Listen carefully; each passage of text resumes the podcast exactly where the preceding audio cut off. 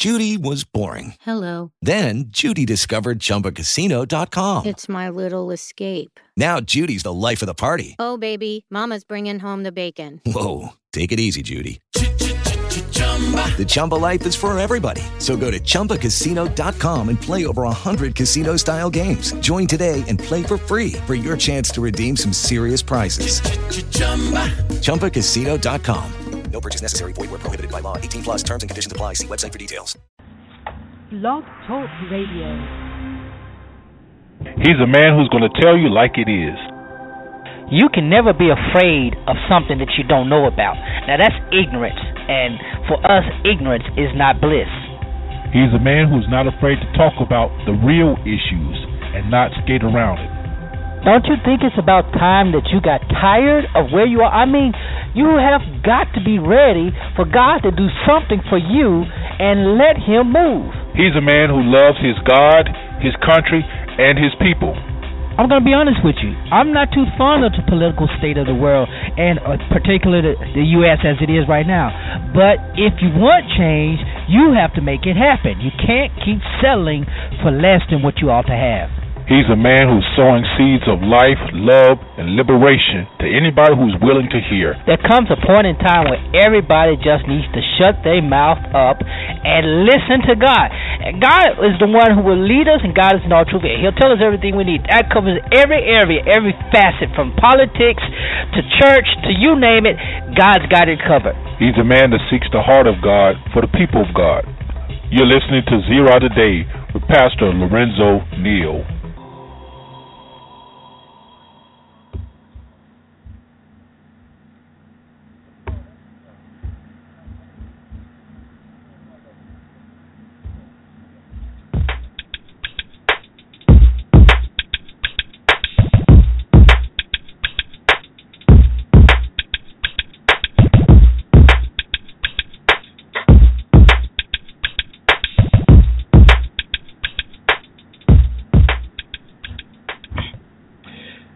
Morning and welcome to Zero Today. I'm your humble host, Pastor Lorenzo Neal, hailing from Cajun Land, USA, here to present you with seeds of wisdom, insight, empowerment, and liberation, promoting a knowledge that is engaging and transforming, and every week hoping we do this, and accomplish our goal every week, empowering you, our listeners, to knowing, doing, and impacting the world around you, being and impacting the world around you. And if I don't sound good, it's because I'm not. I'm getting over a little cold. The weather has not decided what it wanted to be. Uh, at least this week it's decided to be cold. So I am cold. And the thing about it is, it's not getting any easier when you uh, try to get over a cold and then the weather keeps changing and you don't get over it. That's where I am today and I tell you, it has been one one nice little ride. But we're gonna try to do what we can this today in the show, and you just pray for us. Uh, and always, you're welcome to join us on this illuminating journey.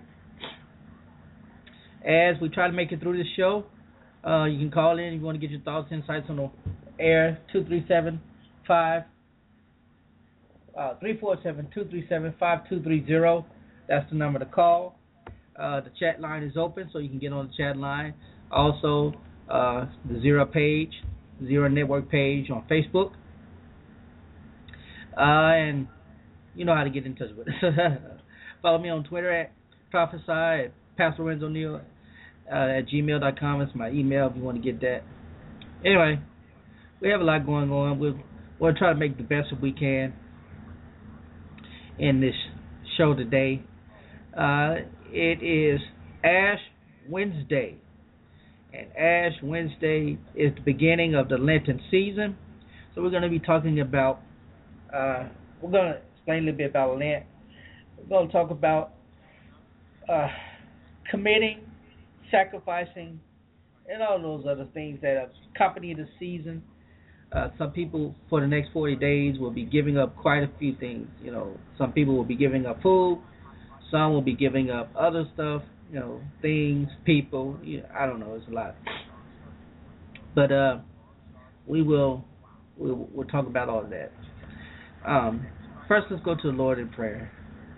God, we thank you for the day. We thank you that even in the midst of this congestion, you're allowing us to do the show. We thank you for those who are listening.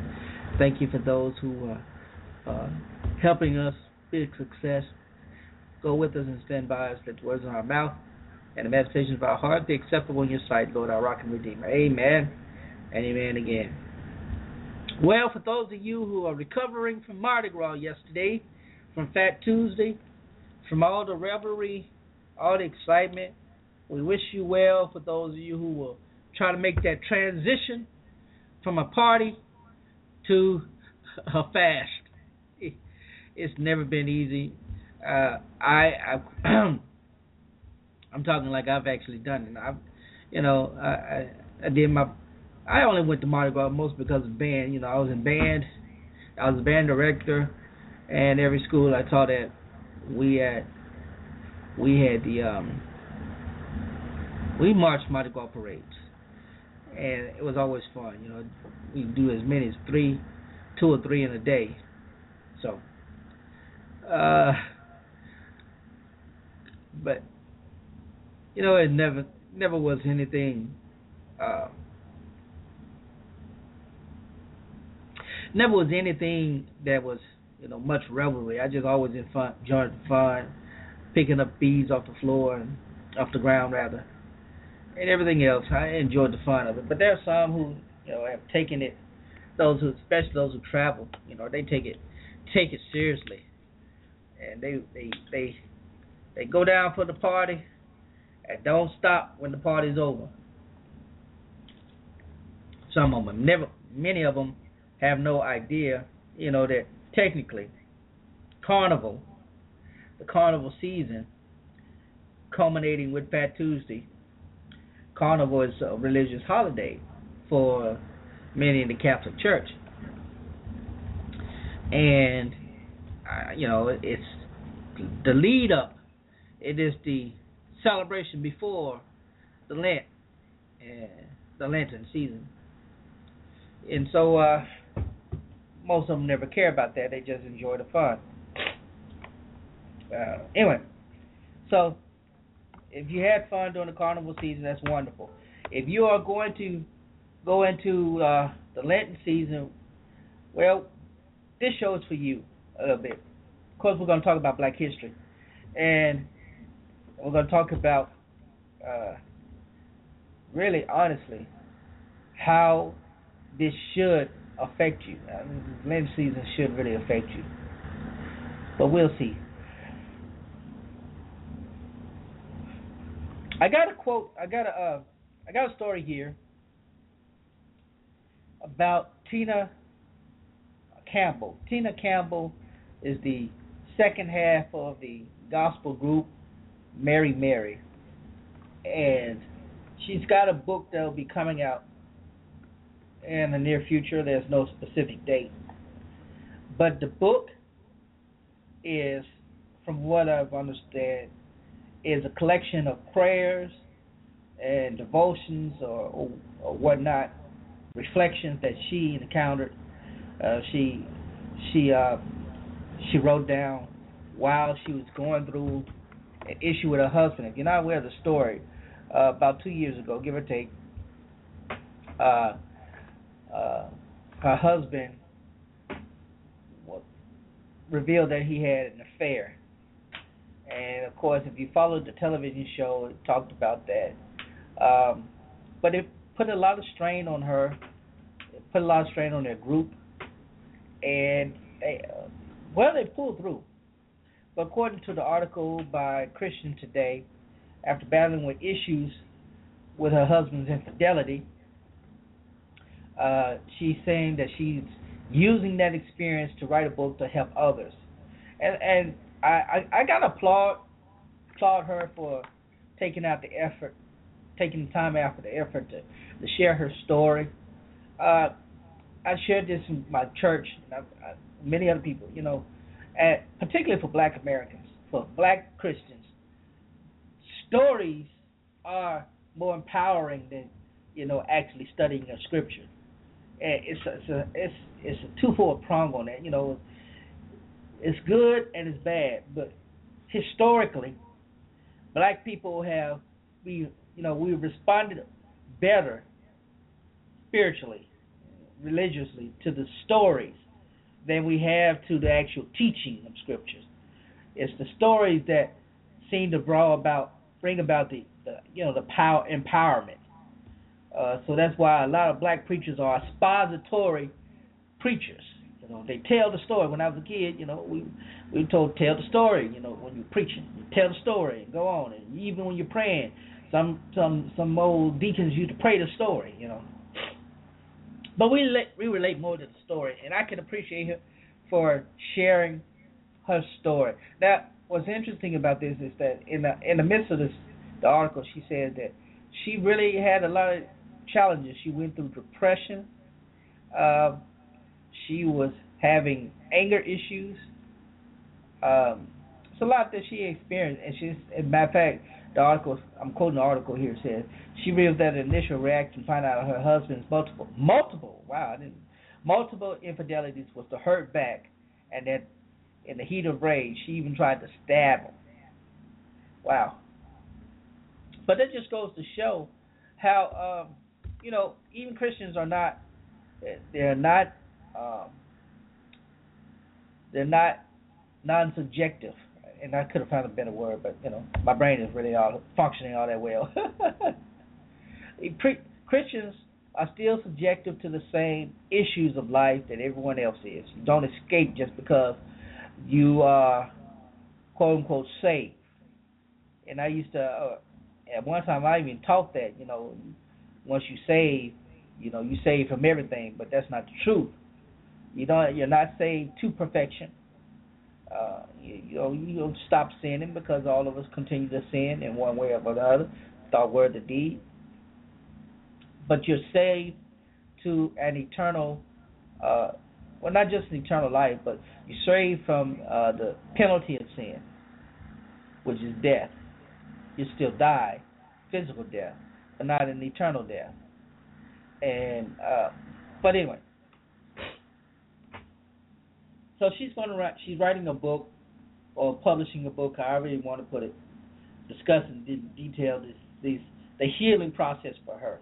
So I, I'm, I, I commend uh, Miss Campbell for doing that, and I understand they went on a fast. She and her husband, and apparently they seem to be doing well now. But that's you know you can understand a lot of that stress that comes from infidelity. So I'd like to hear your thoughts about that. If you want to, you can send us a thought, uh, share some of your thoughts with that in the chat room, or call in if you want to. I want to play a quote real quick. I did not get a chance to do this last week. It is a quote by um, Mr. Paul Robeson, and those of you familiar with Paul Robeson, uh, you know that he was a phenomenal uh, actor, singer, um, you name it, he did it. Uh, who broke many, many barriers, racial barriers during his time, and was an outspoken uh, critic of discrimination and segregation in the South. He was forced to leave the country uh, simply because, well, I won't say forced, but uh, like many other artists in the early 20th century, early, you know, the 30s and the 40s, where their art or their talent was not appreciated in the states, they were hailed and lauded in others in, in Europe.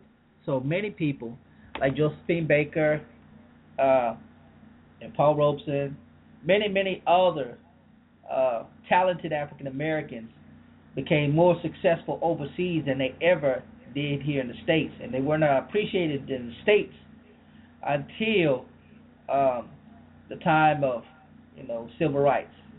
And most of them were still kind of shallow about participating. They wanted to see their people free, um, but they were, you know, relatively. Uh, they weren't disconnected. Uh, that's that's not it. But they understood uh, that the fundamental systemic uh, racism was the issue, and some of them felt that not much some of them said, you know, felt some of the things they did wouldn't matter. But we know that we're glad that they acted anyway. But I want to play this. This is Paul Robeson, and he's on television show, and he's talking about colonialism in Africa, uh, as they, as some, uh,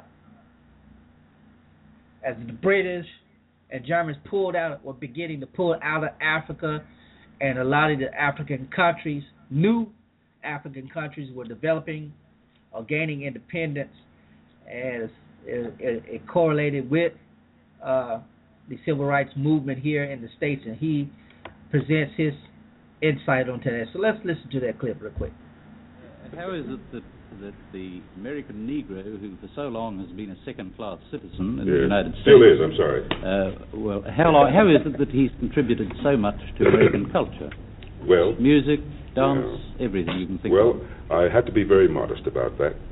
I would say certainly as we look at the African peoples in Nigeria, for example, I just got a wonderful invitation to go to Nigeria to be present at the installation at the uh, at the uh, Governor General Azikiwe, an old friend, who will now and I and I had to cable him. I'm in Australia.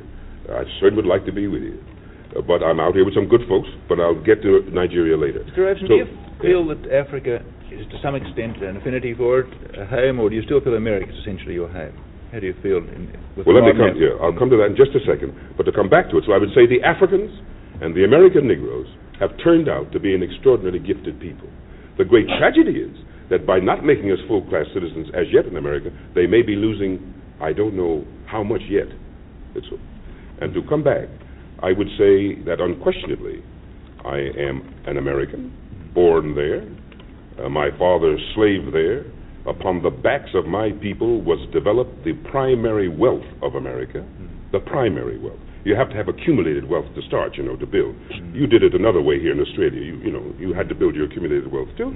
You just came and took it. You know what I mean? And that's what they did in most of the countries. It's what you West. That's what you Europeans did. You just took it. We got to catch up with you a little bit. That's so in America. So there's a lot of America that belongs to me yet. You understand? But just like a Scottish American is proud of being from Scotland, I'm proud for being African. Now, in our school books, they tried to tell me that all Africans were savages. Till I got to London and found most of the Africans I knew in, were going to Oxford and Cambridge and doing very well, and uh, and learned their culture. Uh, and even once had, well, somebody had the temerity after one had had conquered the Chinese people and imposed upon them the opium trade and everything else to suggest that they were a backward people, just the people who had been civilized so long over the rest of you folks didn't make any sense at all. So somewhere uh, it was wonderful to find about the colored peoples of the world that they were very advanced. So I would say today that I'm an American who is infinitely prouder to be of African descent, no question about it. No question about it. I'm an Afro American, and I don't use the word American ever loosely again. Now, this was the feeling. This was the feeling. That's uh, right. That, that when you you were in London about 19, say 37, 38, you really had the world at your feet. Then, I mean, you you're a tremendous success. You were recognised all over the world, and yet you went back to America. Was That's this right. this was the feeling that took you back? I felt I had to go back to my people. That's right. The, go- the going was tough, and uh, today I can go back. I just had my passport renewed. I could go back to pretty tough times now. But any time I could get a telegram next week that the Negro people had gathered somewhere in one of their conferences, as they could, and say, Paul, in the, dif- in the difficulties that are going on in America, would you come back and help us? I would take the plane as soon as I finished my engagements.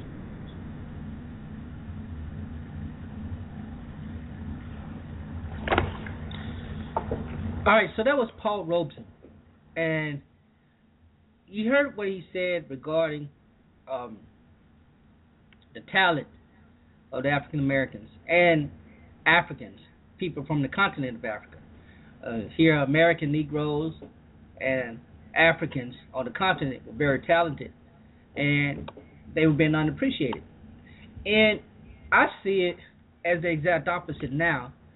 Uh, with the with Africans, both uh, Africans and African Americans here in the states, what we're finding is and now we're being we're still being underappreciated, but we're being over uh, overexposed. We're underappreciated because we dilute the talent pool with athletes, you know, athletes and uh, in the music area, you know, we dil- we dilute it we we dominate it, particularly sports, and even when it comes to uh, uh, soccer, Africans dominate. There are some some awesome, some of the most talented players are people of color, you know. And you look at it, I, I watched one of these soccer tournaments. I watched the FIFA one year, and I saw how teams like Ghana were internationally renowned, and how some of their players played with some of the top tier football leagues in the world and African talent. Uh, and those blacks from South America, persons like Pele. You know, we learned about Pele. Of course, we didn't know exactly. You know, we just learned his black history, but then I realized black. You know, he was not from America, but he was from an entirely different continent. Not a different continent, but his talent was what made him world famous. And of course, in the music genre, we could go on and on with uh, persons on the world level, from classical to uh, world music. It, it's just many, it's many wonderful things that we contribute to. Uh, now we are underappreciated ourselves. We underappreciate ourselves. You know, we as as a collective do not you know, we don't support ourselves. You know, we buy and I know some people gonna get mad at me, but I know more people who who buy um bootleg things than actually supporting actually supporting an artist. You know, they don't go to the concerts or if they do go to the concerts, you know, they it's it, it goes on and on. Uh my my point is is that today African Americans have not uh, we have not used that that big bump that we have called desegregation called the end of apartheid. We have not used that as the aggregate force of empowerment. We have not used that as a means of really changing our situation. There are pockets where it's happening, but it's not as a collective, you know. And that's part of the problem, I believe, uh, is that we're not doing it as a collective. Uh, we don't think we. I personally think a lot of people still feel that they don't need it. A lot of people feel that they have no need to um, promote themselves as a people, part of the collective. They should do it individually where they can make money, and you know that is free market system working. But you know we still need to do better. All right, I'm going to take a quick break, uh, and when we come back, we'll get into the topic of the day, and we're going to try to do be uh, we're going to try to do as much as we can. Y'all just pray with us. so we're going to take this break, and we'll be right back after this.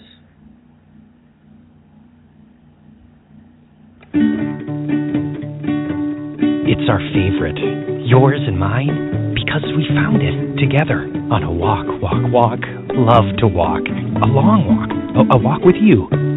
A walk I smelled squirrels on, but I stayed by your side because I could tell, could feel that you had a bad day and me being bad wouldn't make it any better.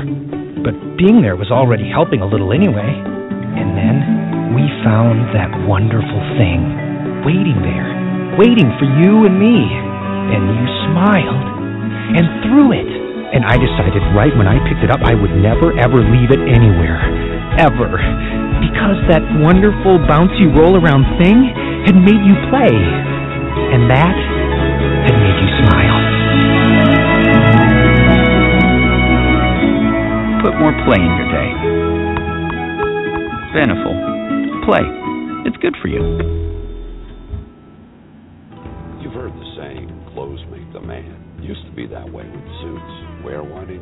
And to think like one. Wall Street before Main Street, profit before people.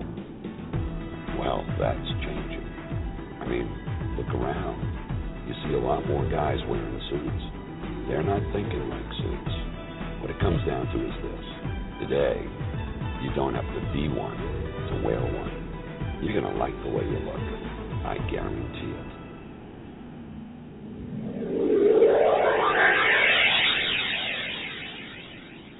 You're listening to Zero Today with Pastor Lorenzo Neal.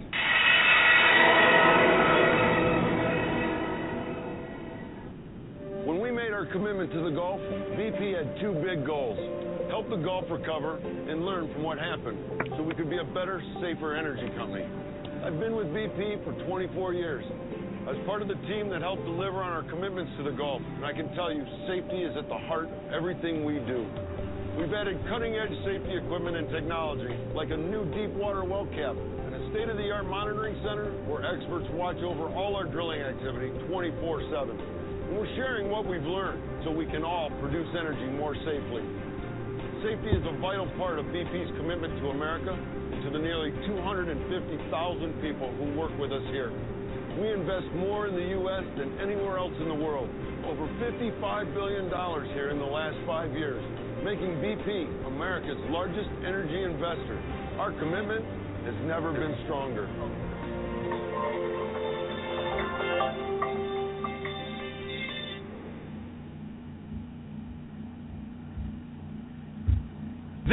Is the Quicksilver Cashback Card from Capital One. It's not the limit to cash I earn every month card. It's not the I only earn decent rewards at the gas station card. It's the no games, no signing up, everyday rewarding, kung fu fighting, silver lightning in a bottle, bringing home the bacon cashback card.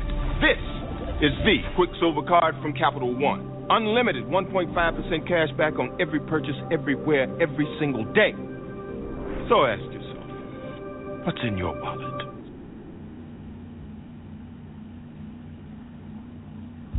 Those of you who've listened to my show uh, realize that uh, about a year ago, a little over a year ago, my computer crashed on me, and I had lost just I thought I lost just about everything on my computer, all my important files and documents. But then I remembered that I had security. I had my files backed up automatically by Carbonite.com. Now, here's the good thing about Carbonite.com. They have the same encrypted technology that is used uh, for security, uh, e-commerce transactions, all that stuff. They got it right, and then they house it in state-of-the-art data centers that's guarded 24 hours a day, seven days a week. I wasn't worried because I knew my files were automatically backed up. And here's the good thing: I, I didn't have to worry about retrieving them either because I could access my files from any computer anywhere in the world. So if, if, you you feel like you're gonna lose your stuff, I recommend Carbonite.com because that's the place to go. You don't have to worry about the cost either because they have a price for every budget you can imagine. Not only that, but if you go to their site today, you could get a 15-day free trial right now if you go in today. That's Carbonite.com for all your online backing needs. All they do is back up your files online. They don't do anything else. You can be guaranteed that all of your important documents, everything that you love on your computer, will be safe and secure. Check them out today at Carbonite.com for your online backup.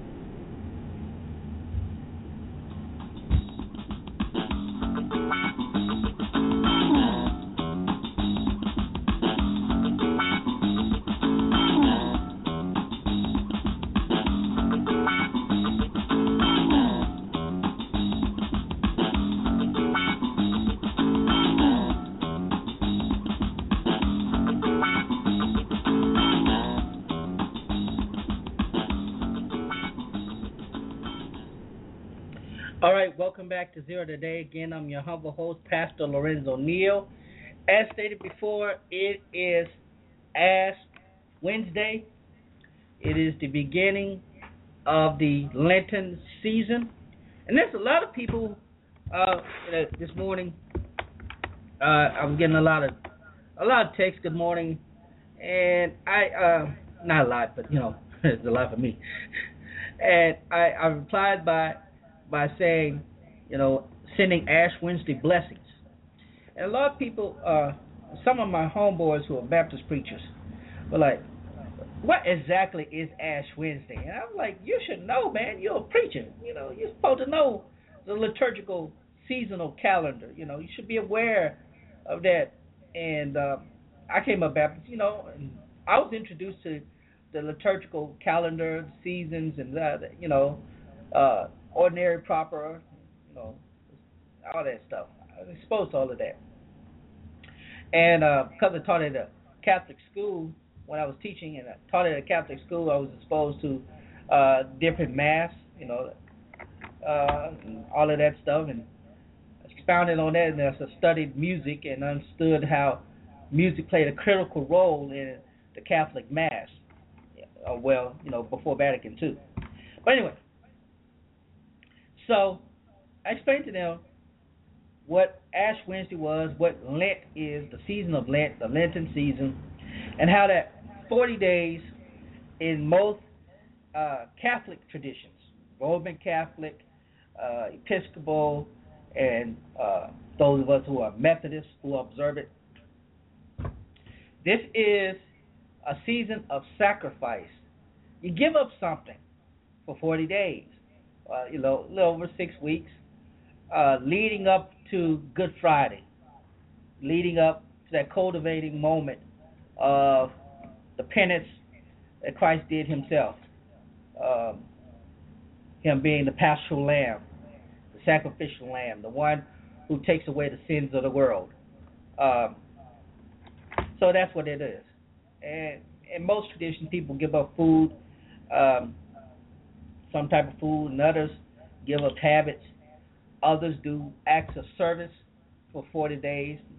Um, it, it really depends.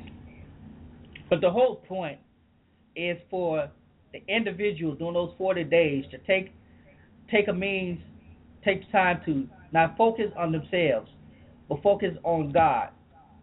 Now, focusing on themselves would involve, uh, if they were to do so, uh, developing spiritual habits or disciplines, as some uh, some people call them, and and uh, when you're fasting, it's devoting that time as, a means of sacrificing. And uh, you know, a lot of people actually only do it for 40 days, and then they pick right back up in our Bible study yesterday afternoon, as we were discussing, uh, led, we had some wonderful testimonies from persons who decided that they were going to uh, take out something in their life. Uh, it's just something as simple as drinking sodas, eating candy, something that they were, you know, they would usually be addicted to or habitual, and they would, you know, sacrifice that for 40 days and uh, we had several who said that because they did that, uh, the desire went away for certain items, certain things. Uh, uh, they did. Uh, one one one young lady said, uh, you know, she stopped drinking sodas, cola altogether.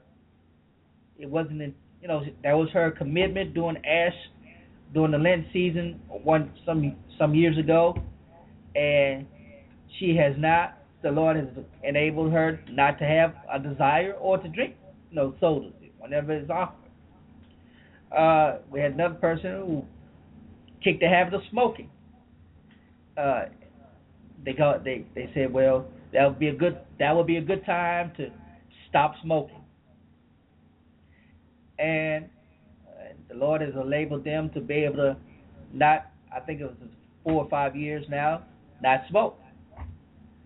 And it's you know those kind of testimonies are reaffirming to me that not only is it is it a good thing to to lay down something, to sacrifice something, but it's also can be very beneficial. Uh, I, I try not to make, you know, try not to make the Lent season, Ash Wednesday, something superficial. Uh, but a lot of Christians do that. I, they, you know, that's part of the problem and I was reading this on a um, uh, the old church, the black church, old black church or something like that. I believe that's the name of it. Let me see if I can pull it up real quick. Yeah, the old black church blog. Uh, you go there, you'll find that the first article that comes up, uh, well, not the first article that comes up, but one of the first articles that comes up is about Ash Wednesday, and the title is Fix it, Jesus. Ash Wednesday for the sinners. And the question is, you know, uh, where are the Christians? Today is Ash Wednesday, which make 40 days Lent sacrifice is beginning. And she poses the question as, as I pose to all several of my colleagues today, uh, you know, some of my acquaintances. What are you giving up? What are you giving up? Why? And uh, so a lot, of, you know, most evangelical Christians do not observe uh, Ash Wednesday. And the question that she asks if Mardi Gras is all about partying and revelry, revelry, how in the world do you expect to survive 40 days after having do so? And I ain't gonna lie to you, you know, um, one of the things that I was, I had said I was gonna give up that I really need to for a health reason, uh, was very, very, very, very, very, very tempting this morning. I love potato chips, salt, salt potato, Lay's potato chips, you name them, any just about any brands are Lay's, I love. Okay, and I had to finish off a bag yesterday. I had to finish off a bag yesterday, so so that I could, you know, say I'm going to give it up for ash, you know, for Lent. And I looked at the garbage can and I saw I had two bags because I bought two big bags, knowing that I was, you know, I know I was. So the challenge is, how in the world am I going to live up to to that? And I'm surrounded by, you know, I go to Walmart and you go check out the counter, you're gonna see those big nice bags of chips. but and, and and so that's I, I wanted to do the segment to help help give a grasp on what what Ash Wednesday, what Lenten season should be about.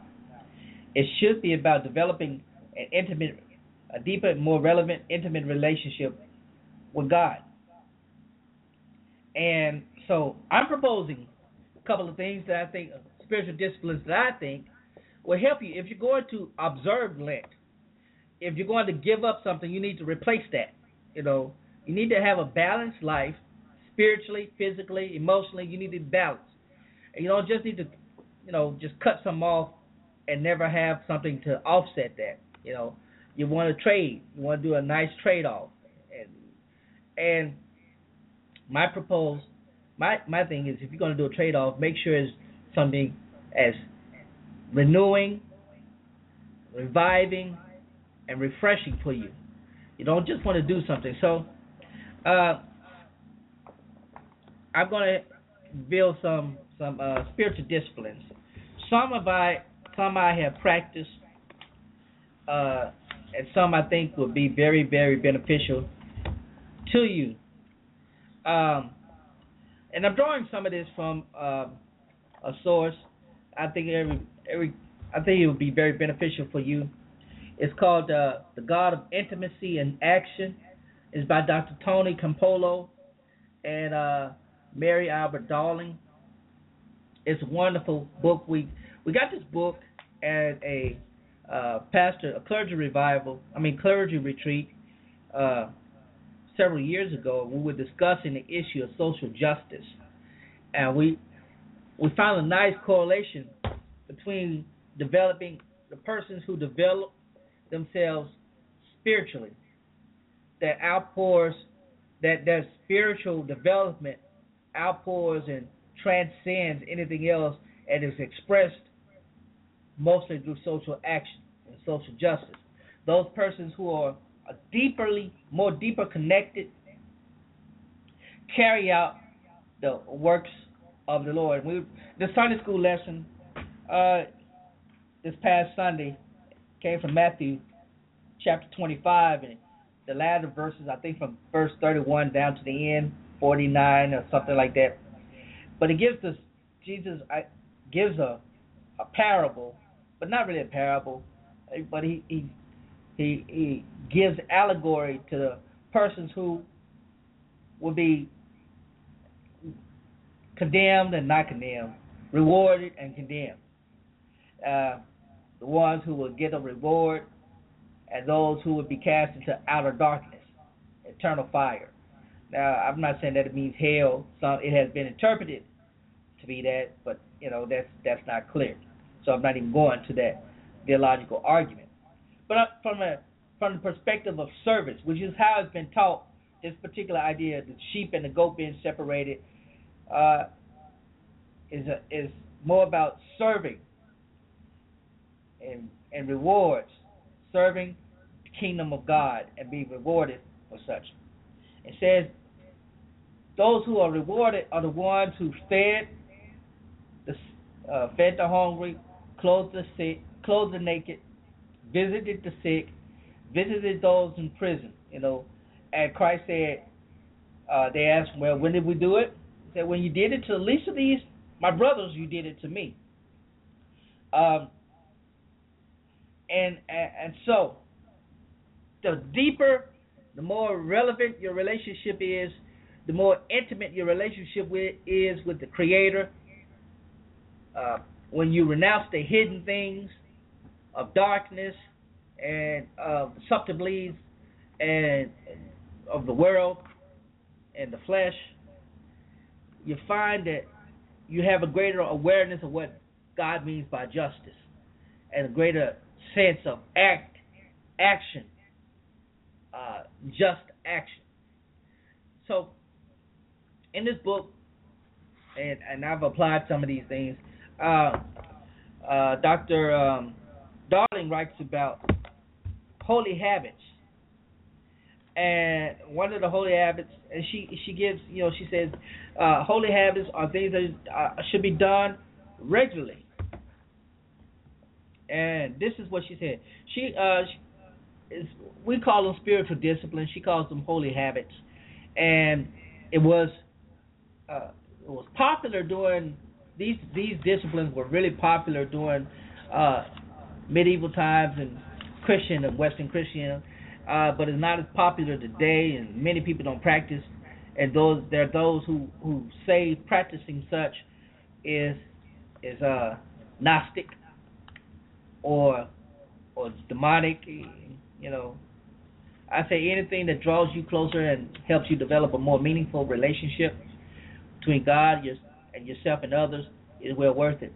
And we ought to follow the summary of the Decalogue to love God with all our heart, soul, and mind, and to love our neighbors as ourselves. Then we realize that if God is giving and loving and just and faithful and love, you know, all that stuff and merciful, then it requires the same on ourselves, on our parts, toward ourselves and toward others. But anyway, this is what she says. Um, uh, most people have negative energy, uh, spiritual practice because they, we define them too narrowly. A certain idea comes in mind, and for whatever reason, the idea is very appealing. But uh, holy habits or spiritual practice is anything that is done intentionally, done over time with regularity, done with the goal of being formed into Christ's likeness, and done with the result or the fruit of growing in love for God and others. Do you understand? Did you hear what I just said? Done intentionally, done regularly, done with the goal of being like Christ, Christ like, and done with the fruit of growing in love for God and others. Now, who wouldn't want to have such a kind of life? Uh, and, and the buzzword now is being spiritual. We're finding a lot of young, a lot of people don't, you know, and I say this too. I'm not religious. Uh, I don't like being grouped into the religious cause. You know, I am not religious. Religious is system, it's systemic, and it's oppressive because religion involves, uh, you know, being bound. And some people use the term spiritual as a means of saying, well, we're not bound to any particular liturgical or dogmatic structure or function. And that that's a good thing, you know. That's a good thing. I I I'm Methodist and I enjoy functioning within the uh, schematic of the Methodist liturgy. I think uh, particularly the African American African Methodist Episcopal Church, the liturgy and the call to worship I think fits you know my ministry. I can't say for anyone else. Um, but for a lot of people, you know, they just want to be spiritual. They don't want they want to be disconnected yet connected.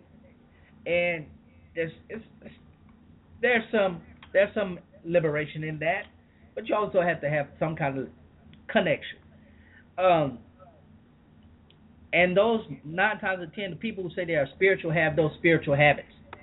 They have those spiritual disciplines. They're just saying that because they don't want to be affiliated with some type of religious institution, and I can understand that.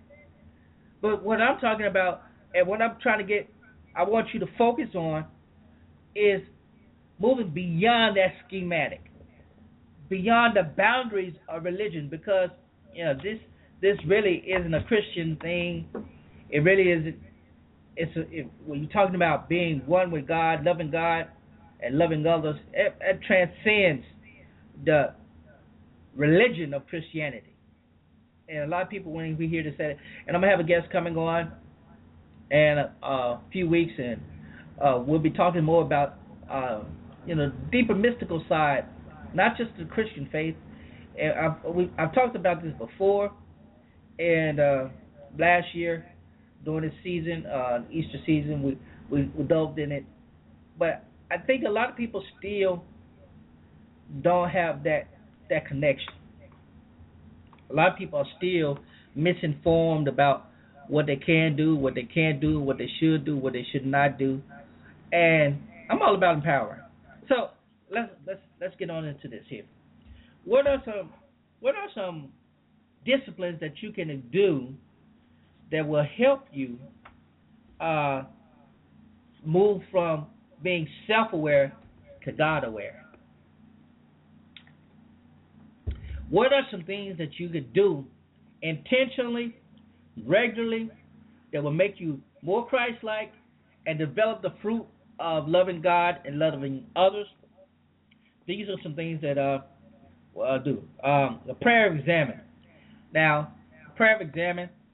Most of us, we we have an idea about this, but what basically is the prayer examine is basically reflecting on your actions for the day. You you're aware that you did something.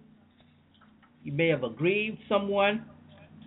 You may have you may not have reacted uh, to to the Holy Spirit in some way. Uh, these are things that uh, helps you during the prayer that you you you you discuss during the prayer or you address in the prayer examine. Um, this was the prayer examine. I think probably the most famous person is Saint Ignatius, who developed something to this. He, you know, is is really carried out.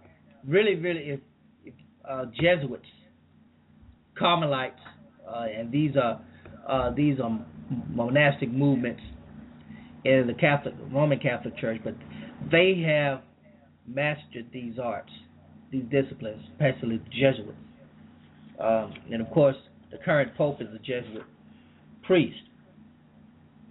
Uh, but the Holy Spirit helps us to uh, helps us to understand that you know during the day we do so much that we forget that we sin against God and others, not just by actions, but by thoughts, word, and deed. We sin against others. Now we may not recognize that. It, again, this is this is this is when you when you're going through this, you're intentionally seeking to find what you have done, and the Holy Spirit can help bring you aware um, that you may have done it. That's the prayer of examining. You basically um, you become aware that you're not really living out the freedom in Christ. You're not really uh, Christ-like every day, and so at the you know before you go to bed, you just allow time to sit and, and quiet and then be being allow yourself to kind of reflect on your day, and then you confess those things. That now that's not the exact model uh, to do it. You know, I wouldn't say there's an exact model, but that's one way to do it. Um, but you need to, you know, in doing that, you take, you know, you you'll experience the emotions. You know, some some can be kind of intense. But uh, that's one way to do it. Uh, another spiritual discipline, uh, Lectio Divina, uh, which is divine reading, and that is uh, allowing the the word speak to you. You read through Scripture, you meditate intensely on Scripture, allow the Scripture to speak to you. Now, there are a lot of critics of that. Um, for, for whatever reason. But the task, the task is for you to be able to listen to the Holy Spirit. If you treasure the Word of God, like the uh, the psalmist right, uh, hidden your word in my heart so I won't sin against you. Uh, that's Psalm 119. I, I forgot what verse. See the no, 10 I think, 10 or 11 somewhere there. Uh, or meditating on his precepts. Again, if you read through Psalm 119, you you get an idea what Lectio Divina is about. Allowing the Word of God not only to just be read as sacred literature, but to be read as uh, fresh revelation, meaning that just as you are reading it, it is able to speak to you and and empower you to be a bolder Christian, be a bolder believer. Uh, now, the best way to do this, of course, you want to make sure that you are uh, able to be in tune with the Spirit of God. How you do that, I cannot, you know, that's an individual thing. But you want to meditate on it. You want to reflect on the reading. You want to then respond to the reading um, in some way. You know, write it down. Um, when you're meditating, it's just simply chewing over it, chewing over it, allowing your mind, allowing it to saturate your thoughts, and then you know, the last thing is to respond to it. Um, and I personally like uh, the way um,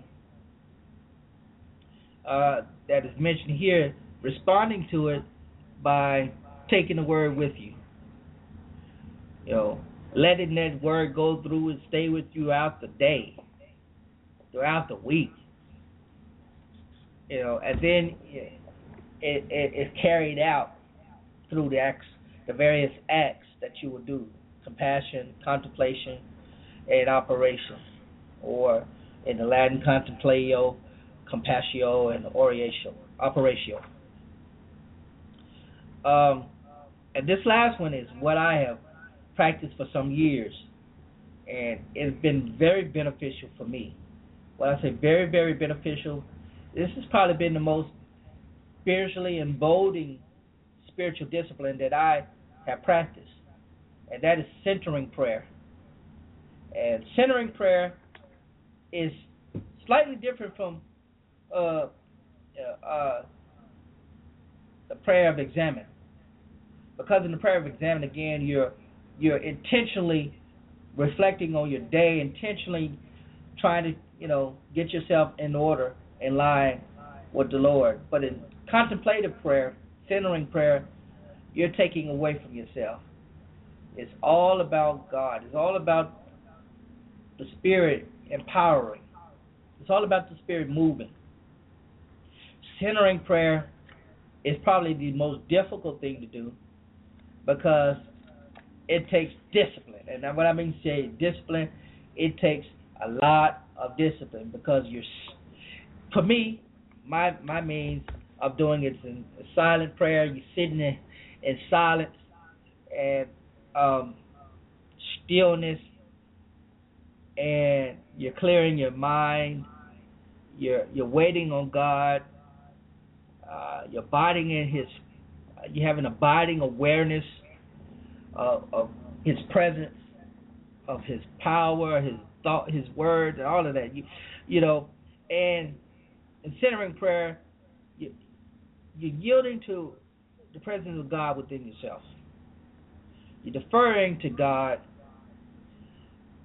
you're waiting and you're surrendering and you're waiting to hear the voice of God speaking leading, empowering.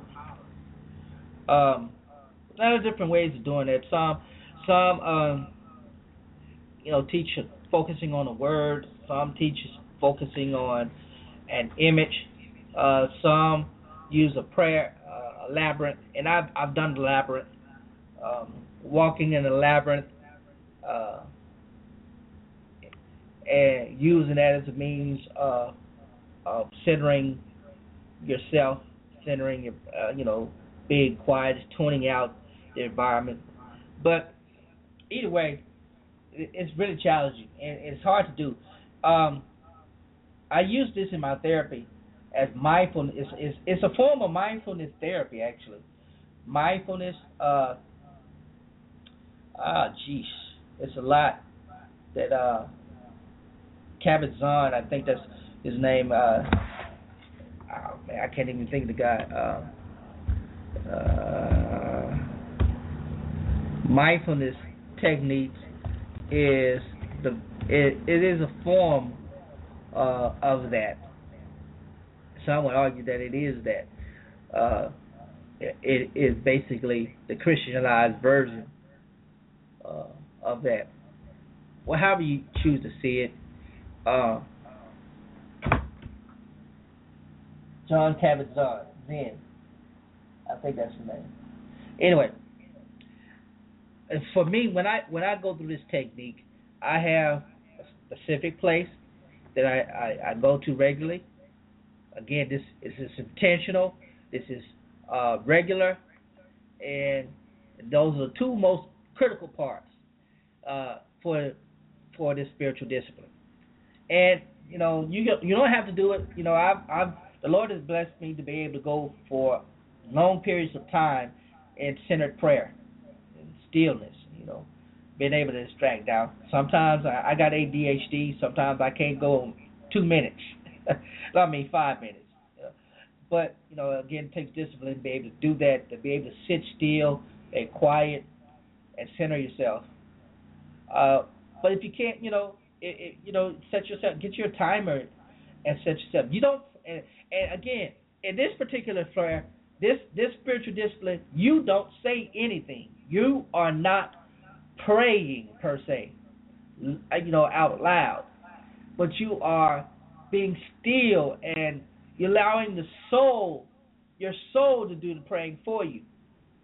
You're allowing the soul to commit and connect with the spirit, the divine, and in that you're being empowered because once the body is out the way, once the mind gets settled and centered, and you know the distractions uh, are removed, then you can sense the presence of the Lord. And when you come out of there, you have a great sense, a greater sense of awareness of the experience. And I, those are the things. Those are just three, and those are the ones that I have practiced in one state of my Christian journey, and I think those are, I think those are good, simple ones to start with. Uh, the examine, the prayer of examining simply before you go to bed. You know, take this moment, designate a place where you can just sit still and reflect, and then pray. You know, if you pray prayer confession, whatever it may be, that, that that's that. Reading divine reading, getting to the getting into scripture and allowing the scripture to speak to you. Now that don't mean just reading. The, you know, you know, you you don't do that reading through a whole chapter. You know, almost kind of like, you know, uh, exegetical in nature, line by line, precept upon precept. Kind of that's how you do that, and allowing the scripture to speak to you, and and through you, empowering you to carry it out. You know, again, that's the contemplating, that is the uh, that is the commenting, that uh, um, and uh, operating, going out. Um, and with the centering prayer, just being still. And now, mind you, there are other very, very good spiritual disciplines that you can do. You know, if you want to do yoga, if you want to do tai chi, and all of these things are about connecting to the divine. That's what it's about. This is what Lent is about. Lent is about connecting to the divine, renewing and being refreshed to carry out the work of the divine that you know he he, he appreciates. So I hope you enjoyed the show. I um, I kind of perked up at the end, but anyway, we'll be back next week with another great show. The Lord wills, we'll have some others. We got some great guests coming up in March that we're looking forward to, and as the day goes forth, if you're going to get your ashes, go do so. But make sure make sure that as you go forth in Lent, you do it with the heart and mind of God. And uh,